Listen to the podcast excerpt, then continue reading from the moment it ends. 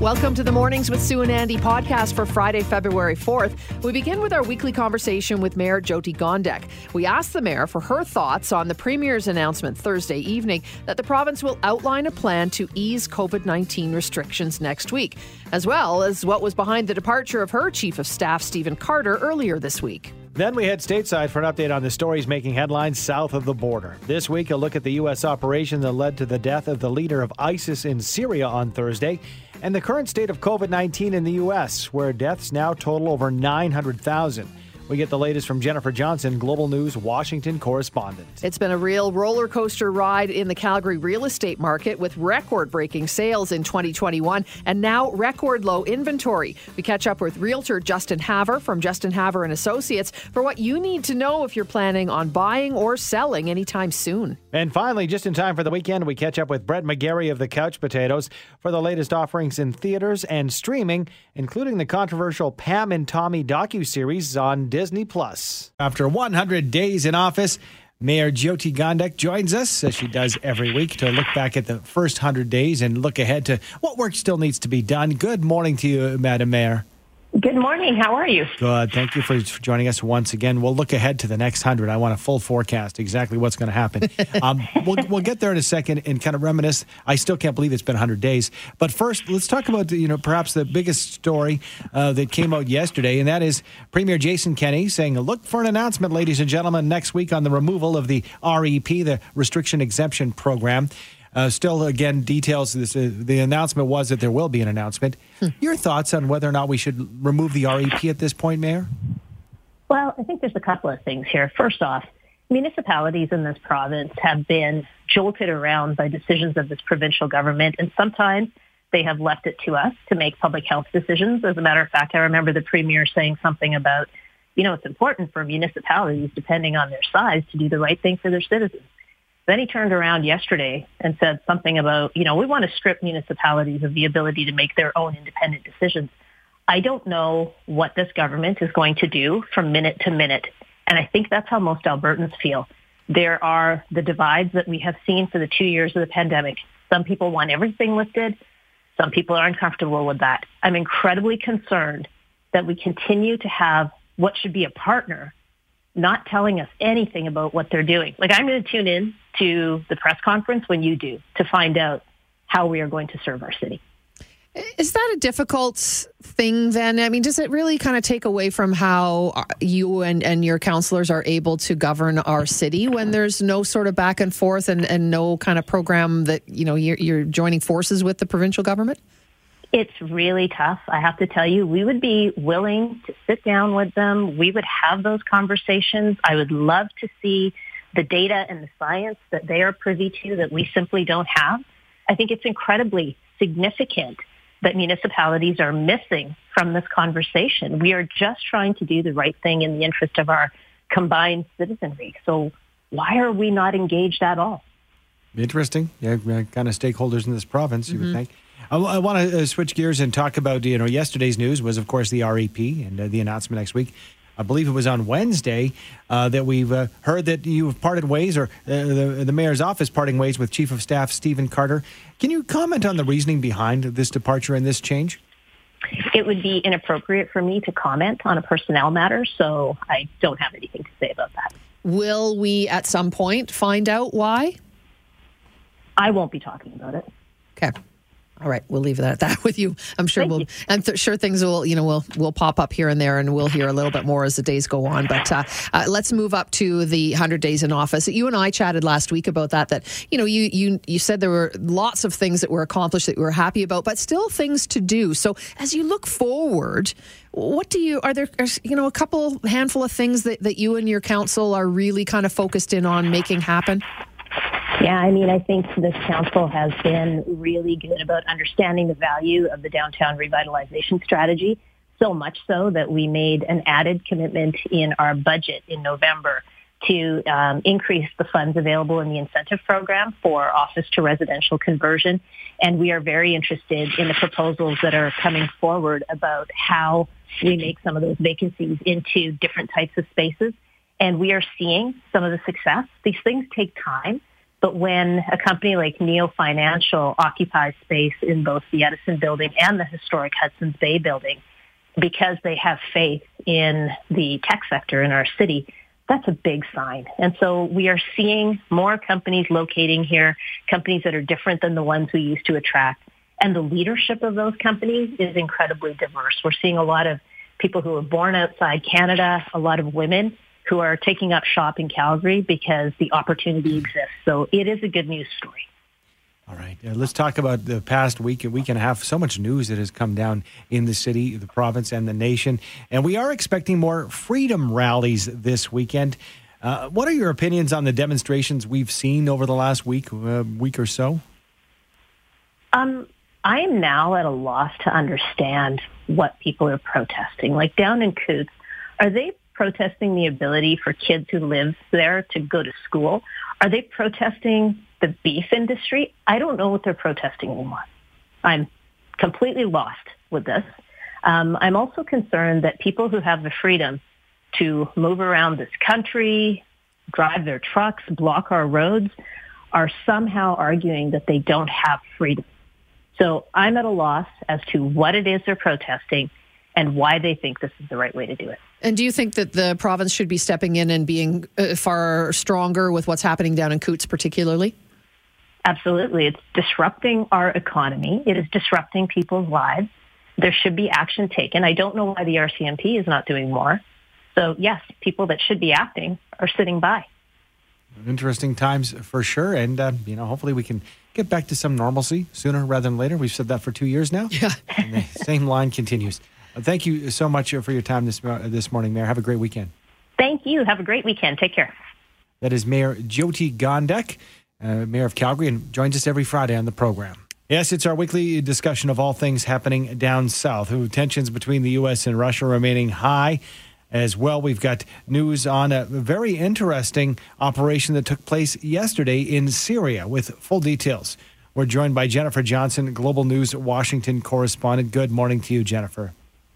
Good morning, Andy. How are you? Good. Thank you for taking the time with us this morning. Well, let's talk about the operation in Syria that took place yesterday that took out the leader of ISIS.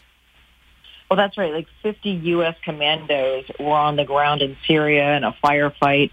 And eventually the person they were going after, the ISIS leader, Abu Ibrahim al-Hashimi al Karazi, was killed. Actually, he committed suicide, blew up himself, his wife, and two children. But the mission was a success in that the person they were going after was killed or did die. Jennifer, I thought it was interesting that President Biden made it very clear that it was not American forces that blew up that building because there were women and children inside. And there's certainly been criticism of events that happened in the past, right? Right. So he did make that very clear, Sue. Good morning. I didn't know you were with us, too. Yay.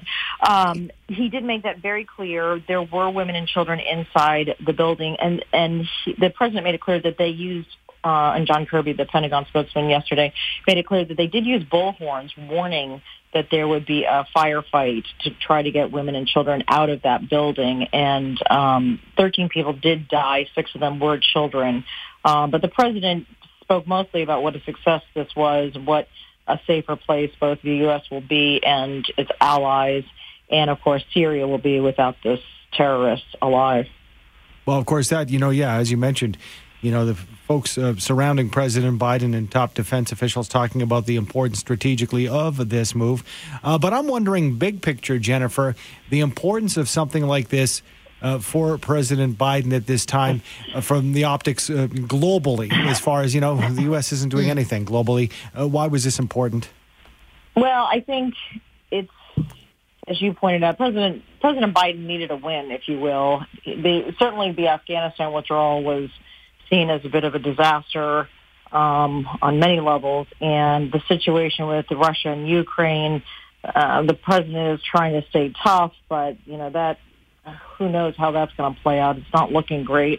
So I think that in terms of foreign policy, he needed a win, and certainly that's how the White House has spun this. Of course, it'll be a matter of minutes before another ISIS leader is put in place. That's how it works. But for now, you know, the president sees this as a victory for his administration. And let's be clear, we're not that far off in the midterm elections. Mm-hmm. It hasn't been a great almost 2 years for the president, or a year and a half for the president.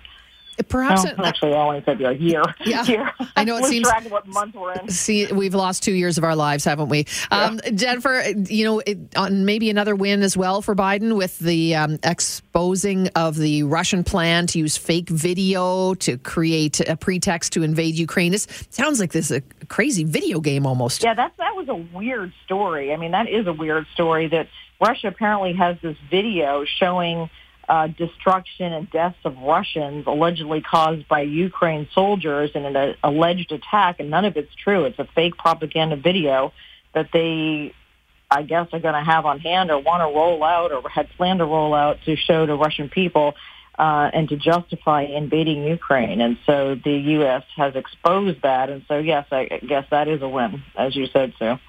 Let's switch gears and talk about debt for a second here. And this is interesting. You know, I always feel guilty when I have a balance carrying over month to month on my credit card. This makes me feel better, Jennifer, that the U.S. national debt topping $30 trillion, years ahead of schedule, obviously due to pandemic spending and government borrowing. What is there concern surrounding this? Does the average American care about something like this? I think the average American is so used to the U.S. having just unbelievable amounts of debt, and it just doesn't seem to really have any effect. But, I mean, it's $30 trillion. The U.S. has gone over the $30 trillion mark, which is a jaw-dropping number. And it is because the federal government, well, two things. The federal government has borrowed a ton of money to deal with the COVID pandemic. But also, as many economists have pointed out, there's been trillions and trillions of borrowing for no apparent reason, other than politicians have stopped, you know, trying to balance the budget, trying to pay the bills. And so they just keep borrowing and borrowing, and then all of a sudden this number hits $30 trillion. You know, the president's going to have a press conference later about the jobs numbers. He's going to be asked about this, and this, again, does not look good.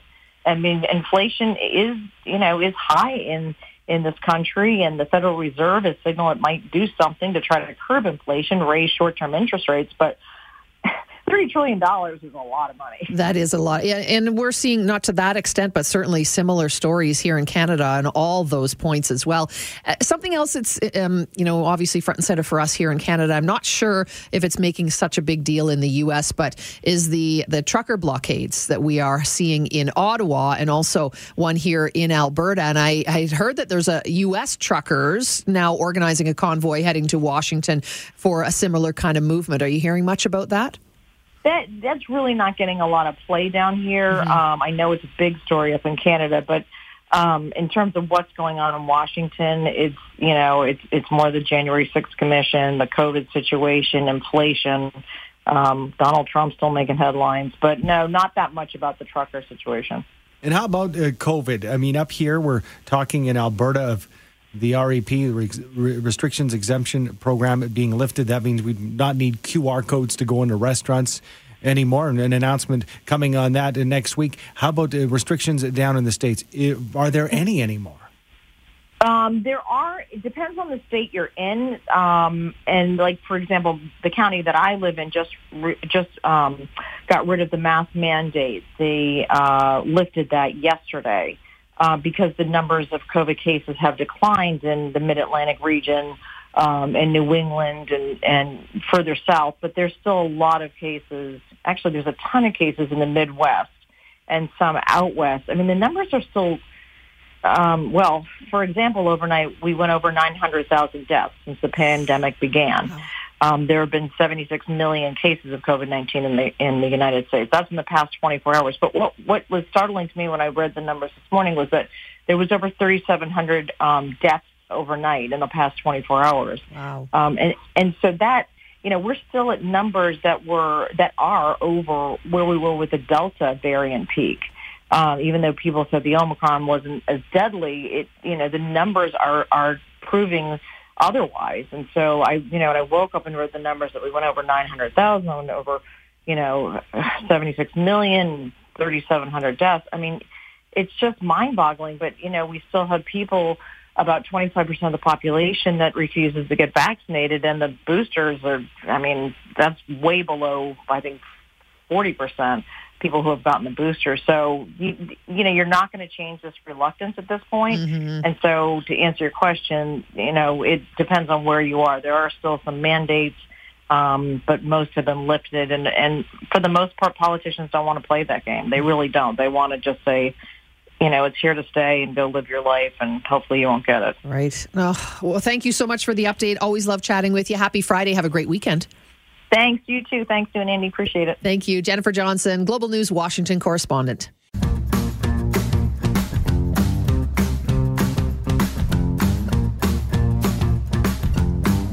The Calgary Real Estate Board says housing inventory was its lowest level last month as the industry continues its red-hot pace. Joining us with details this morning is Justin Haver, realtor with Justin Haver and Associates Remax First. Good morning, Justin. Good morning, Sue and Andy. How are you guys this morning? Excellent, thank you. As I'm sure you are in this industry, it's nice that something is booming in the city of Calgary, and it sure is. So what exactly is going on with real estate right now? What's happening? What's the situation? Oh, my God, it's like the Wild West out there, as you guys have probably heard it in other news headlines. But, you know, we are struggling with incredibly low inventory, and buyers are literally lining up down to the sidewalk. And we have bidding wars left, right, and center, especially on single-family detached homes in the Calgary market. Sue and I were talking about this off mic with such low inventory, Justin. You need a landing pad if you're going to sell your place. So give us kind of a strategy that you suggest to clients, because it's fine to sell my place and you raise your hands and pop that champagne bottle that you sold it. But if you have no place to go, that's a problem. Yeah, and you know what? That could be one of the challenges to why we have such low inventory, because sellers may not know where their next home will be. So really what they need to do is sit down with their real estate professional and put together a strategy, making sure that they have all their ducks in order with financing, because, you know, if they are going to require any sort of financing, it is critical that they have everything in order there before they start to house hunt, and as well as having a significant down payment or deposit available, because in this market, you really need to be prepared to act fast if you find that ideal property that you want to secure. Justin, you kind of joked or alluded to lineups down the street for some houses when they go on the market. I feel like you're not really kidding about that. No, that's reality. And, you know, you put a property live on the MLS first thing in the morning, you start the marketing campaign, and we used to be able to book 1 hour showing increments for a buyer to go through the property, take their time. Now, these are 15-minute showing increments, and, you know, in some cases, the homeowner may actually want to go out of town and check into a hotel just so that you can accommodate all the showings. That's incredible. I can't even believe it. So I'm wondering, you know, I'm not going to ask you if you've ever seen anything like this in your career, because I'm assuming the answer is no, you have not. But how long can we expect this sort of a situation to be with us in the Calgary market? Well, you know, inventory is the challenge, and, you know, we're even seeing the inventory challenges with the new builders as well. And, you know, with lack of inventory, I think this will continue on for a while. Now there are rumblings that there are going to be some interest rate hikes coming here this spring, which will dampen the consumer's purchasing power a bit. But with all the activity and essentially the caravans of people coming to Calgary from all over Canada to purchase, I think it will continue on, because there's a lot of people from the Ontario region that are cashing out from that market, and then they're coming here and they're putting in cash unconditional offers, because that is the norm in that market. So we can expect this to continue for a while. I mean, when you talk about a plan, you really do need to have a realtor who knows what they're doing. What does that plan kind of look like? How do you guys put something together to make sure that you're getting the right and best amount of money for someone?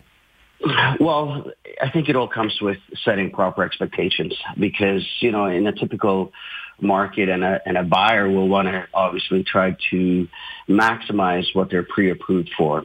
So we need to set proper expectations. And if you're looking to, or let's say hypothetically, you're pre-approved for $600,000, you need to start looking at homes that are priced right around the $500,000 mark, because we're seeing property sell for $100,000, $125,000 over asking price very frequently in this market. And you really need to hone in on the area where you want to live in and really strategize and be ready to act quickly. Your agent can also run out the door and do a virtual showing for you as well if you are tied up at work, because time is of the essence. And, you know, there are several strategies that we're seeing in the marketplace where people are applying bully offers, which is basically someone putting in an offer before the set date and time that the seller has requested to review offers, and trying to persuade, you know, the seller to take an offer before the time that they have set to review all offers. Obviously, from a seller's perspective, they want to maximize their return on their investment, and there are several strategies that, you know, the listing agent has to apply here as well to ensure that the seller gets the most return on their investment. Mm-hmm. Justin, I'm wondering what this means from a seller's standpoint. I know, you know, having sold houses in the past, not like you, but I mean, as an individual, put my house on the market. You want to make sure that everything's done, you know, to your best advantage. And a lot of times that might be doing a reno or putting money into the house. Do I have to even consider putting money into the house, like sprucing up a bathroom at this point? Or is it not even worth it to put that extra money in because the market's so tight that you'll get a good look anyway? Well, you always want to make sure that your property shows in its best possible light and condition. Now, if you're going to do any sort of renovations, the best bang for your buck will always be paint. Anything else, you may not necessarily get dollar for dollar back. So we will typically sit down with the homeowner and kind of go through the things for them to definitely take care of before it goes on market, basic maintenance things, because when a buyer goes through a property, if they see, you know, something that requires to be done, they will typically double the price of that, and it will obviously mean that they will offer less for your home. Hot market for sure. Make sure if you're thinking of selling or if you're buying, you talk to a realtor and one that knows what they're talking about. Thank you so much for joining us. Thank you for having me. Appreciate it. Justin Haver, realtor with Justin Haver and Associates, Remax First. You can go online at justinhaver.com. I was talking to a realtor friend of mine earlier this week, and they were telling me that the way it works out, because it has to be so quick and you have to be ready, that one of the showings, he had them lined up in cars, about 20 deep, right in front, and you go door to door to door. And so the realtor say, "You aren't the chosen one. You aren't the chosen one. You aren't." Isn't that nuts? And how do you pick? I was hearing Tomasia de Silva on Global, on the morning show, talking about in one of her segments how you do sometimes have to take it without the home inspection. Yes. With no conditions. That's what's happening right now. And be prepared for a bidding war. And some of the clients who did that were kind of caught with some issues for the house. Mm-hmm. But the other option is not having a place to live. Like, it's so crazy. It's really interesting. And I had been speaking with Justin about that. And he said, as he mentioned in that piece there when we were just chatting with him, that there are a lot of people moving from outside of Alberta now to our province because it's more affordable to live. Yeah. It's beautiful. People who are priced out of the market, you know, Toronto and Vancouver, most people can't afford that. And if you can now do your job from home, as COVID has taught us most can, why would you want to live in cities like that when you could live here? Yeah. That's why we're seeing, he said, there's a huge influx of people from Ontario coming to Alberta. That's who's snapping up these properties. But I also really like Justin's point with the paint. Paint is a heck of a lot cheaper than redoing a full bathroom. Yeah. Particularly if it's going to be a bidding war anyway. You shell out, $10,000, $15,000 for a bathroom when it's going to sell anyway. So, that's why you want to talk to a professional to get the most bang for your buck, for sure, on both sides of the negotiation. You bet. Brett McGarry is our man in the know when it comes to entertaining things just in time for the weekend. Brett McGarry, of course, of the Couch Potatoes. Happy Friday to you, Brett. Hi there. How are you? Good, good. Looking for our watch list, our to-do list when it comes to, TV, all the things streaming and in theaters. Let's start with something that's very interesting to me, and Sue's got an interesting question surrounding it. But Pam and Tommy, it's almost like a Sid and Nancy, a modern-day version, because this is not exactly your straightforward love story, is it? No, it's not. It just debuted on Wednesday. The first three episodes debuted on Disney Plus, and this is based on their infamous sex tape, which was released unbeknownst to them. And but it also focuses on their love story and how they came to be. So here, I'll just fire a clip. It's like we're seeing something we're not supposed to be seeing, which is kind of what makes it so hard. If this thing ever got out.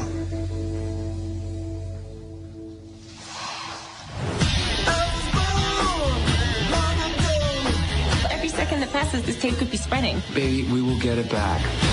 So Lily James plays Pamela Anderson. Sebastian Stan plays Tommy Lee in this 8-episode miniseries. Seth Rogen is the disgruntled carpenter named Rand. He's the one who leaked the tape. So the first thing that you notice about this show is the unbelievable physical transformations that these actors underwent. Like Lily James is an English actor. When I heard she was playing Pamela Anderson, I thought, what? Like, yeah, because she really, I mean, Pam Anderson, a voluptuous, beautiful woman, and not that, you know, Lily isn't, but she ain't voluptuous. Let's just say that in real life.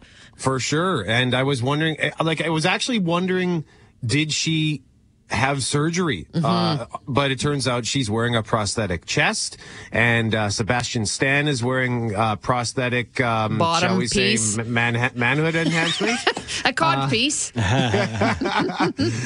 but it's unbelievable. So this show should win every makeup and costume award that is available. But it's great. The first three episodes were so good. I can't believe how much I enjoyed it. So it's super fun, but it also humanizes both of them, and you kind of feel bad for them in spite of the fact that Tommy Lee is being portrayed as an absolute doofus.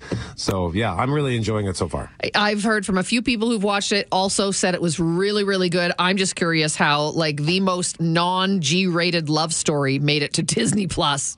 Well, there are two things. So one, this show comes from Hulu in the United States.